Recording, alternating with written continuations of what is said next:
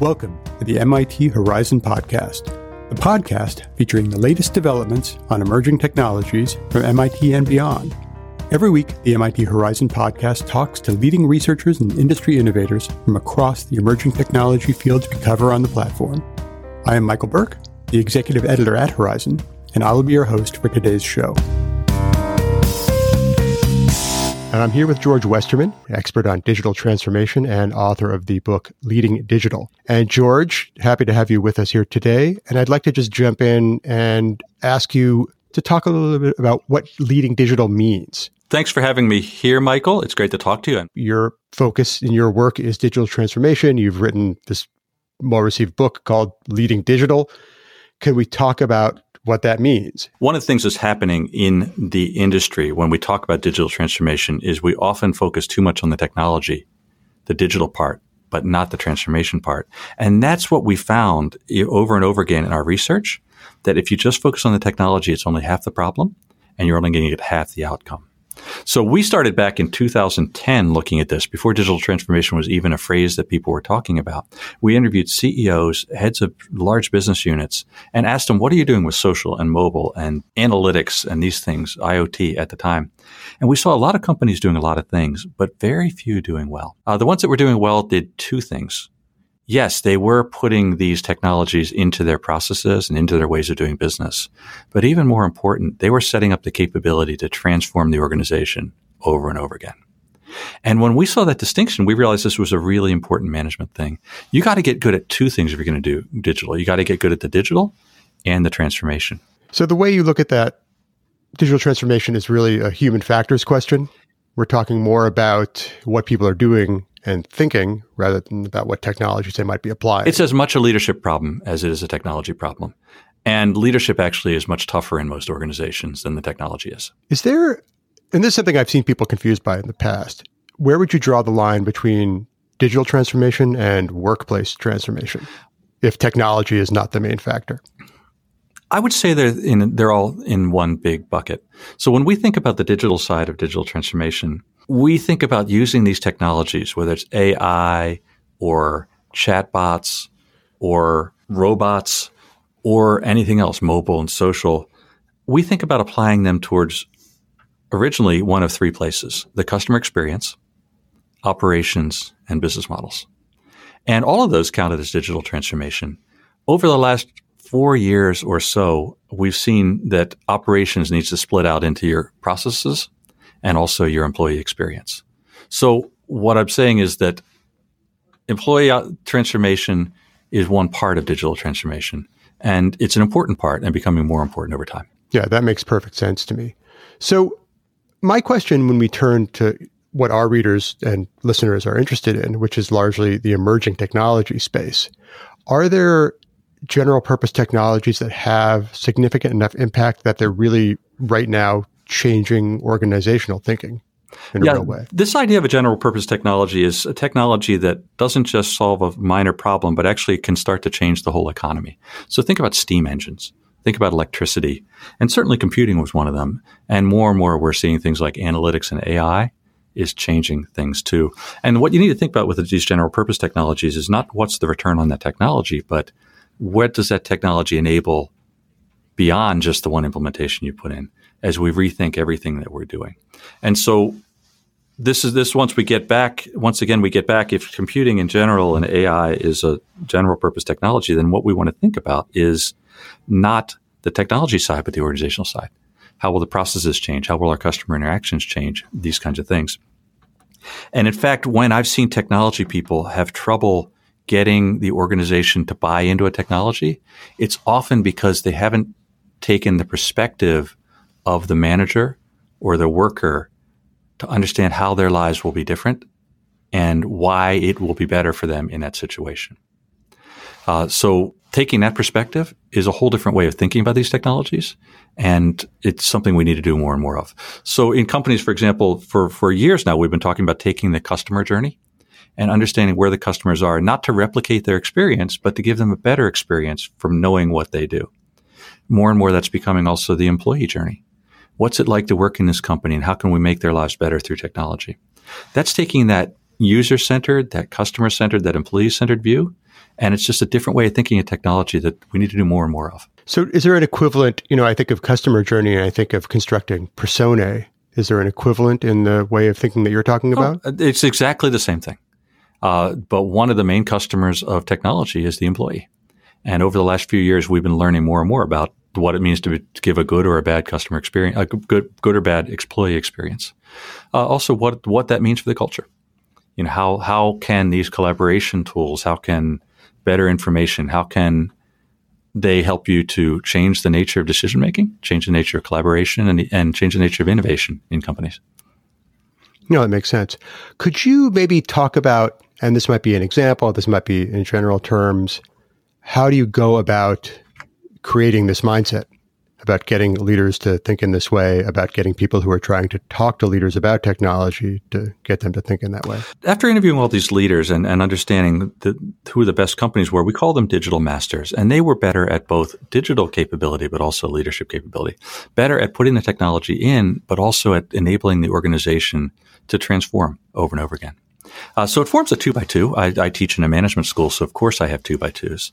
And what we find really interestingly when we run the financial numbers is that those two dimensions, digital and leadership, are associated with two different kinds of performance in companies. That the more digital you are, the better you are at driving revenue through your capacity. The better you are at driving revenue per employee, the better you are at driving fixed asset turnover, which is revenue per piece of property and uh, plant and equipment. That's interesting doesn't say anything about profits. The better you are at leadership, the better you are at driving a stronger profit margin, but it doesn't say anything about revenue. And what's interesting is you put those together, these digital masters are 9% better at driving revenue through their capacity and 26% better at mar- margin than their competitors in the same industry. But the other side, that's very significant. It's very significant. If your industry is running at a 10% profit margin, the masters, these billion dollar companies are running at 12 and a half. Uh, 4% margin, they're running at 5 That's big money.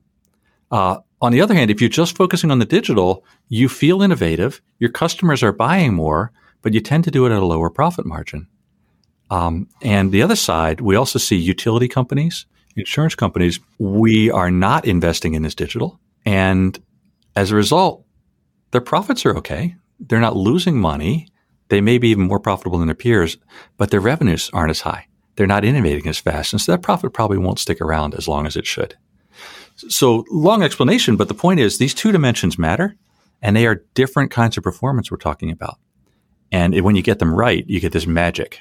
When you get them wrong, you get half of the answer that may give you the wrong answer after all. Can you dig into an explanation of that effect? Absolutely. So, so what's happening here is that often when we invest in digital, we invest in every digital opportunity we can. We experiment like crazy.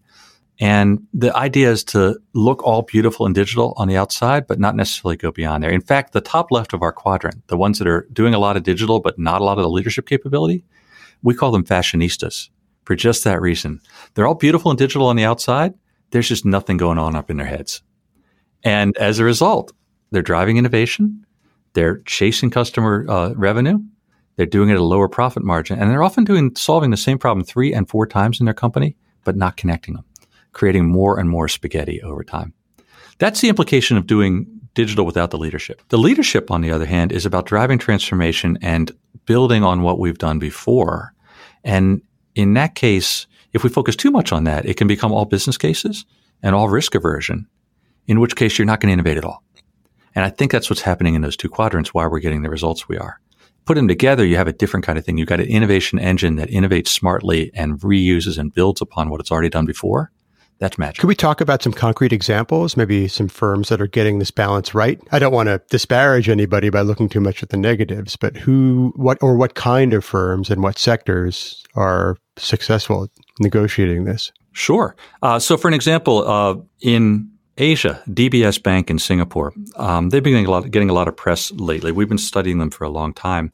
They the joke was that DBS stood for damn bloody slow. And you, as a bank, that's not the reputation you want to have. They had the worst reputation of the top five banks in Singapore. And then they decided to do something about this. And so what they did is they created a vision of how we're going to be different. And the vision was very simple. Let's make banking joyful Now, I don't know what it means to make banking joyful, and I'm not sure as a banking customer I care whether it's joyful, but I certainly don't want the bank to be unjoyful. And they were doing that all the time. Then they asked their employees, okay, what do we do that makes banking unjoyful? And let's fix it. And they identified a goal. Let's save a million hours of customer waiting time this year. Because we know customer waiting time makes you unjoyful. And they asked employees for what to do. So what did they do? They found ways to fix the queues in, in the bank lobbies, make that easier. They introduced self-service that worked better. They fixed some issues they had that were leading to r- report problems that made you call the bank. They made it easier to open an account or transfer an account. All of these things reduced the amount of time you had to spend doing what you needed to do in banking, saved customer wait time. They are now up with their customer, with their employee ideas, with things that the IT group wanted to do, and with generally moving forward, they're now saving over 250 million hours per year of customer waiting time. Banking is much more joyful there. But if we can go on from there, those things, those changes, although they're customer changes, they're really many of them operational changes.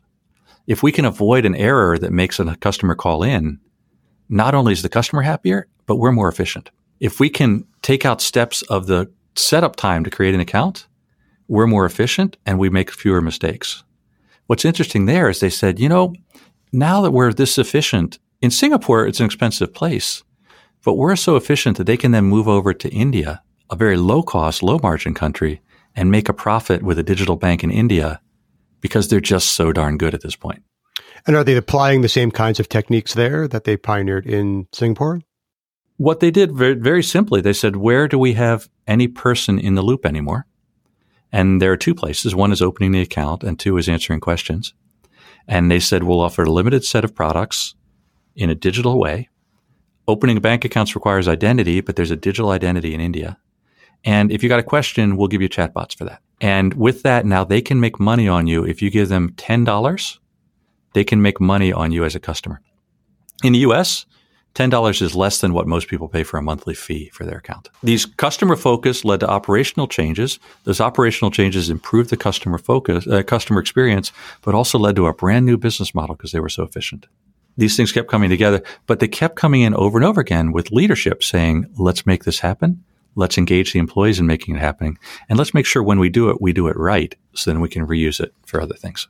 Interesting. Could we talk maybe about some examples from heavy industry, manufacturing? Sure. Uh, one of the favorite companies I've gotten to know because it was just a fascinating plant tour is I got to walk on an aircraft carrier under construction last year. Very, very fun. Uh, also very, very big. I had no idea until you're on top of a boat, or actually, if you're actually inside the boat, you have no idea how big those things are. And so imagine being a union welder on that project. How significant do you feel if this takes five or 10 years to build and you're doing your eight hours a day and getting out? Um, they had some difficulties. Uh, the, another difficulty they had is that employees would do work. Say I'm an electrician or a plumber. I'd do work. I'd get to the end of my shift and somebody else would pick up. And if it took four shifts of work to run wires from one end of the boat to the other, if I didn't mess up, somebody was going to mess up along the line. So why would I bother to do a good job? And so what they started doing is putting some things in to help that experience. And so they put in some virtual reality. And for example, now if I need to run a wire, I don't just see the blueprint and have to turn the blueprint to the right angle and figure out which one's the, the red wire and the blue wire. I've got a tablet that tells me what this thing should look like. And I run them that way. And when I get to the end of my shift, I say, here's where I left off. Boom, boom, boom. And the next person comes in, doesn't even need to talk to me. They just pick up where I left off. Um, What's fascinating about that is, first of all, wiring's happening faster with fewer errors. Number two, um, as you get to the end of the shift, end to end, it's happening with fewer errors. But number three, employees are more engaged in their job because they know that if they do a good job, it'll stay there. And they feel more of part of a team because they figure it's everybody's doing good work now. People are coming to work more often. So what happened as a simple virtual reality problem wasn't really virtual reality at all. It was a complete change to the manufacturing process and a complete change to the employee experience that led to outcomes way beyond did the wire get run to the right place. Was VR introduced for this purpose or was it another decision driving it? Oh, okay. It, now, they couldn't do the VR until they decided to start designing these large ships digitally because then they had the digital material to feed the VR. So the first decision was going to digital designing, which I'm surprised they hadn't been doing with these things 20 years that, ago. That is interesting because it's um, become the norm in architecture yeah. and other large scale manufacturing fields. Exactly, and uh, uh, what they what they've told me uh, is that you know these models are really big, and so it takes a little while to integrate the packages to get the data, you know that kind of thing. Um, so they had to start with a foundation of the digital design. Then they said, what else can we do? And I see this happen over and over again. The great leaders, they don't say, let's put that technology problem in. They say, what problem are we solving? What is this technology useful? But then once it's done, they say, congratulations, everybody. That's wonderful. What else are we going to do now? And that constant push, what else? What else? Is just a constant theme for the great digital masters that I've studied. It's interesting because technology is introduced, digital design, and it ends up driving an ecosystem of other problem solving approaches that are all based on Absolutely. one decision. And so, what else can they do? They now have, for example, if you are going to lift a box, that box is either red or green. And if it's green, you can lift it. And if it's red, you have to get a friend. Or if you're going to weld a bracket to a wall or drill a hole in the wall, you can hold a tablet up to the wall and it'll tell you what's on the other side. Hmm. So you're not going to drill a hole through a pipe or through an electrical box. And so what they're doing is they're making it easier to do a good job. And as a result, people are doing a good job. And as a result, they're all taking more pride in the whole experience and the whole team. Everyone sees the big picture. Yeah, exactly. It's where I fit into the big scheme. Interesting. And knowing the team will come together and we're all going to do a better job. So I want to do a better job. No, that's a very that's a great example. So another fun example with VR, as long as we're talking about VR, is um, construction companies. I first heard it in a company called CDM Smith, and I'm seeing it more and more. Um, is that if you're going to build a hydroelectric dam, that's hard to visualize. It's another project like a carrier. It's like building a small town. Exactly, and um, but you can imagine this turning up with apartment buildings and other things. This is happening, and you also have specialists. And so, while each city might have a lot of people who know how to design and do construction, the specialist on solar heating and what that does to large cement objects, there might be two in the world. And so what happens is these experts end up spending their lives on airplanes going around talking to design teams or trying to work on the phone in diff- difficult ways. Um, they were doing digital design. They were using these glasses to um, be able to visualize in 3D what their designs are. And one of these specialists just said, you know, this is silly. Why am I getting on a plane? I lose two days for a one hour meeting let's just put both put the glasses on and go inside the design. And they had to do a little techno, a lot of technology messing around to make that happen. Yeah. But now people can walk around together inside a design and somebody can point out and say, that's a problem. That's going to lead to troubles here, which is really interesting. Uh, it's better use of the experts. It's also a better collaborative experience because they can be inside the design together. And I take it one more step, um, our design cycle, these, this company's design cycle with large city planners tended to be about two months. I give you the blueprints, you examine them. A month later, you give the answers. And then a month later, I give the, the next response. Now, what they can do is they can sit down with their customers. Everybody put the glasses on. The customer says, Hey, can you move that thing? And the models take a few minutes to upgrade. And a few minutes later, instead of two months, it's just a few minutes. You see what happened. Yeah, you, you get so, actionable instructions out of a single meeting you get actionable instructions, you get a completely different way to collaborate. And this one technology change has now led to a new way of doing operations and a completely new customer experience. And again, you know, this sort of large scale 3D modeling introduced originally for different reasons, you know, in, in architecture, certainly. But this has led to this this series of, you know, this is like kind of I guess kind of like a systems way of thinking about it. Absolutely. The, what I would think about is often we think about a technology as being a technology problem, and more and more we want to think about technologies in combination. In fact, if, if you know Moore's law, uh, so for example, Moore's law says technologies tend to double in performance for the same amount of money every 18 to 24 months, depending on the technology. And that's important, but that's the individual technologies. More and more we are seeing a combinatorial kind of innovation. It's not just AI getting better. It's not just mobile getting better. It's not just cloud getting better. It's putting those all together to get Instagram. That's where the things come up. And so as technologists, we need to think much more once again about the customer or the employee or the business model because the right technology may not be your technology, but you'll work on, they'll help people build on you, or you'll work with those people to get this job done. And, and by and large, people things people think about as technologies these days are really combinations anyway. Something like robotics, something like artificial intelligence. These are really constellations of different, you know, approaches and technologies anyway. They absolutely are. And I, and I think one of the big failures we have in companies is we say that, you know, I have a hammer, let's find a nail. And that's just the wrong way to go about it. Uh, you do need to hire specialists in these technologies, but then you don't want to say, hey, specialists solve a problem. What you want to say is, what problems might we solve and who else needs to be involved? Or, hey, here's a problem. Who has an answer? It's a very different way of thinking about it.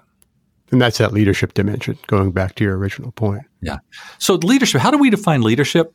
We think about it in terms of three things. First is a vision. How will we, we be a very different company than we were before? Because if we're not thinking about being a very different company, we're going to be too incremental and other people will run right past us. Number one. Number two, once that vision's there, how can the employees help us with ideas? Because the managers don't know everything. The employees often know most, but we got to make an environment where the employees can suggest and together we get these things done. We also need to help the employees understand the visions they want to move forward, making banking joyful, uh, these kinds of things. Three is governance. How do we do this in a way that we build on what we know rather than reinvent the wheel every time mm. or create a new silo every time? Feedback, really. Uh, uh, it's it's it's um, feedback and steering. It's less governed. Governance is less about bureaucracy, less about filling out forms and doing reviews, and more about saying, "Have we done this before? How do we build on that?" Or how do we make how, if we're going to do the same thing for two different units? How do we help them do it in a similar way, so we don't need to manage two different pieces? So the interesting thing about this is, if if you think about it, vision sets the direction, engagement with your employees is kind of the motor pushing you forward. And in governance is your steering wheel. And what you want to do all the time is set a direction, help them move forward there in a smart way. And then once you get close to that direction, you say, where else are we going to go? What else are we going to make happen? And so that, that leadership, vision, engagement, and governance is what really powers digital transformation. And then it's communication that makes this all work because you're talking about. Well, you're communicating about every single one of those. Yeah. And the mode of communication can be technological, I would imagine. Well, one of the things that's really nice these days is that you can have. Well, when I was younger, the, the bosses used to come around and do their town hall meetings. And depending on the size of the company, that might be every month or once a year, right? Depending when they could travel. And occasionally we would have a video or an email come out from the bosses saying, hey guys, here's what we're doing. Uh, more and more companies, what we're seeing is these town halls are happening on a regular basis with the whole company there. Because with video, with audio, we can now do this at scale. And the other thing we're seeing is that these innovation contests are becoming more and more doable and they're leading to amazing ideas.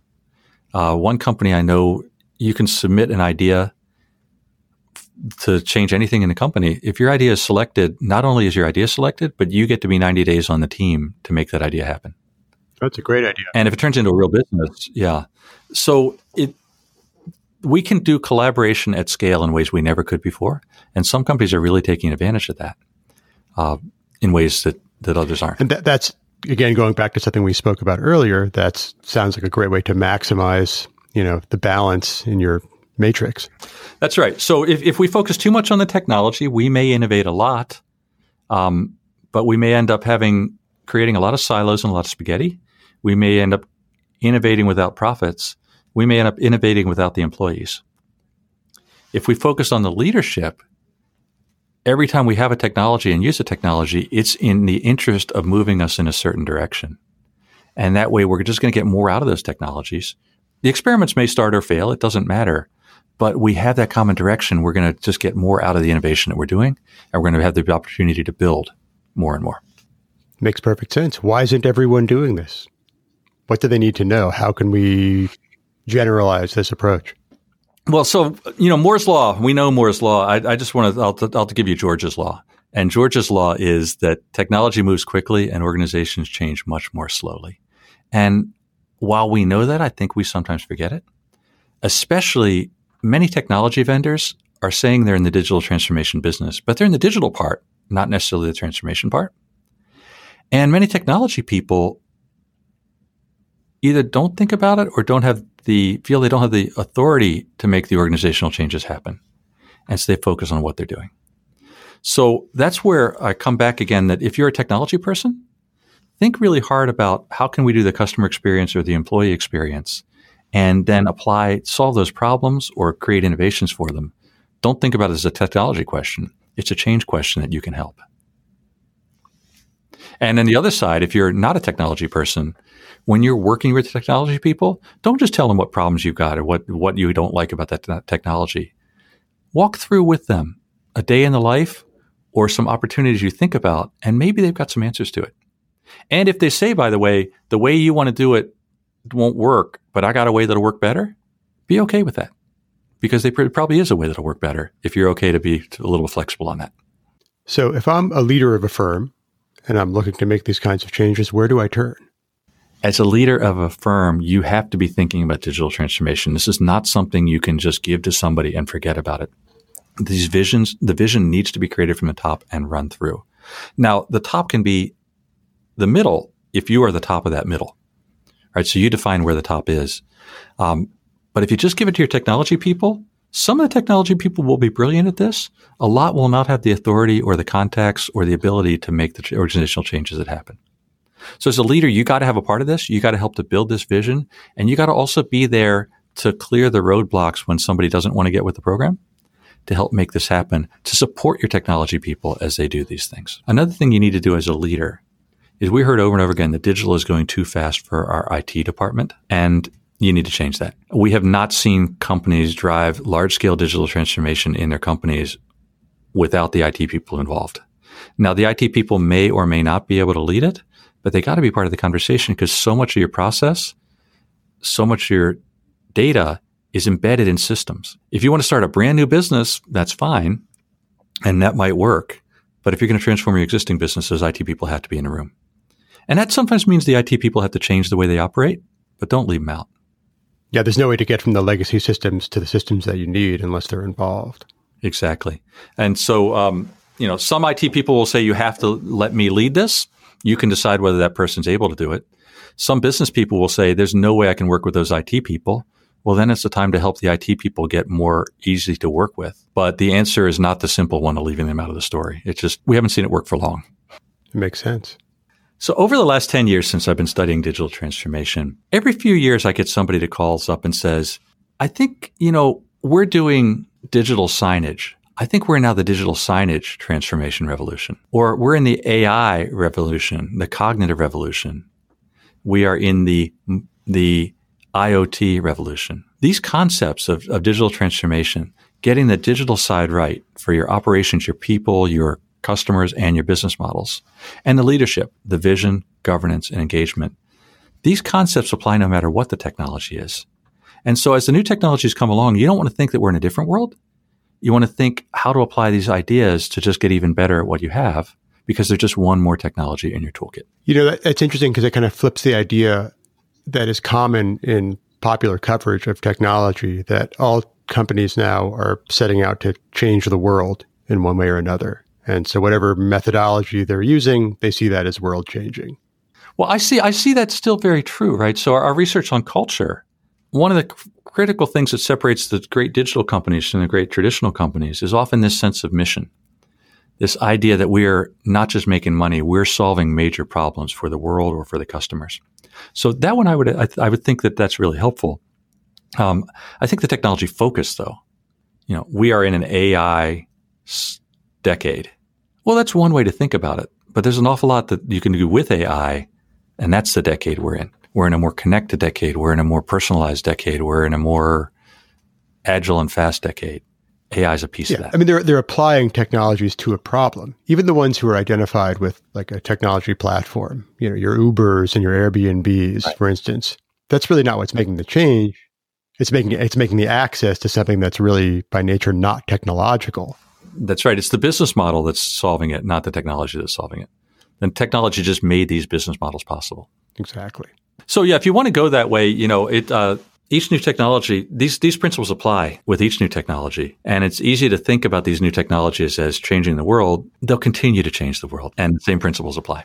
You know, we live in our silos. We we we sell the technology, we manage the technology, we manage sales.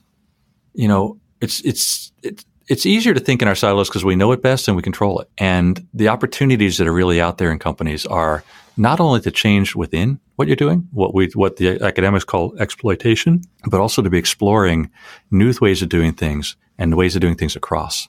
And the real power in companies is when you can cross silos and do something great because other companies won't be thinking to do that. Or if they are, they're behind you in the process. Thanks very much. Sure. Thanks for having me here.